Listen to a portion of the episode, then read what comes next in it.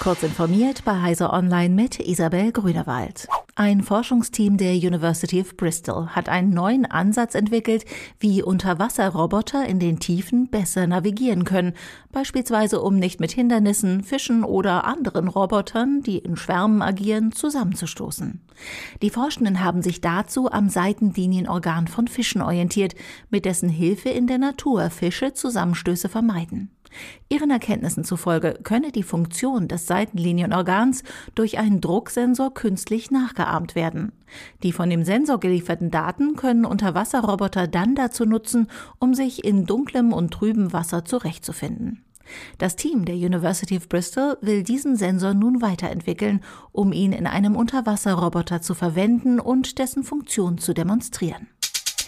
OpenAI, die Entwicklerfirma hinter ChatGPT, versucht, die Folgen ihrer Erfindung in den Griff zu bekommen.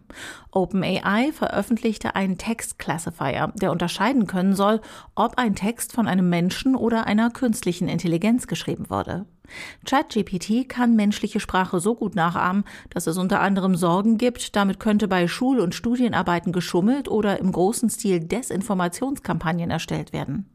Noch funktioniert die Erkennung eher mittelmäßig, wie OpenAI in einem Blog-Eintrag einräumte. In Testläufen habe die Software in 26 Prozent der Fälle korrekt von einem Computer geschriebene Texte identifiziert.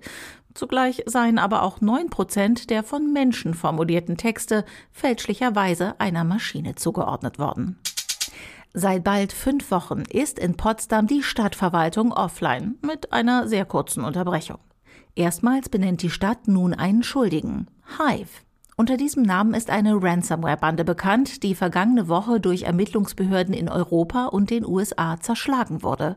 Dabei hat die Polizei die IT-Infrastruktur der Gruppe Hive übernommen.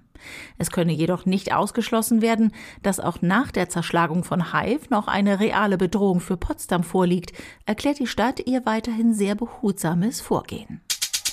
Wenige Tage nachdem ein Softwarefehler ein Instrument des Weltraumteleskops James Webb lahmgelegt hat, wurde das Problem mit einem Neustart behoben.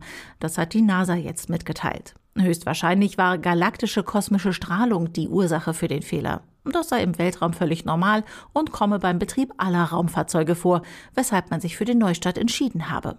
Ein anschließender Test habe bestätigt, dass das betroffene Instrument wieder funktioniert. Diese und weitere aktuelle Nachrichten finden Sie ausführlich auf heise.de.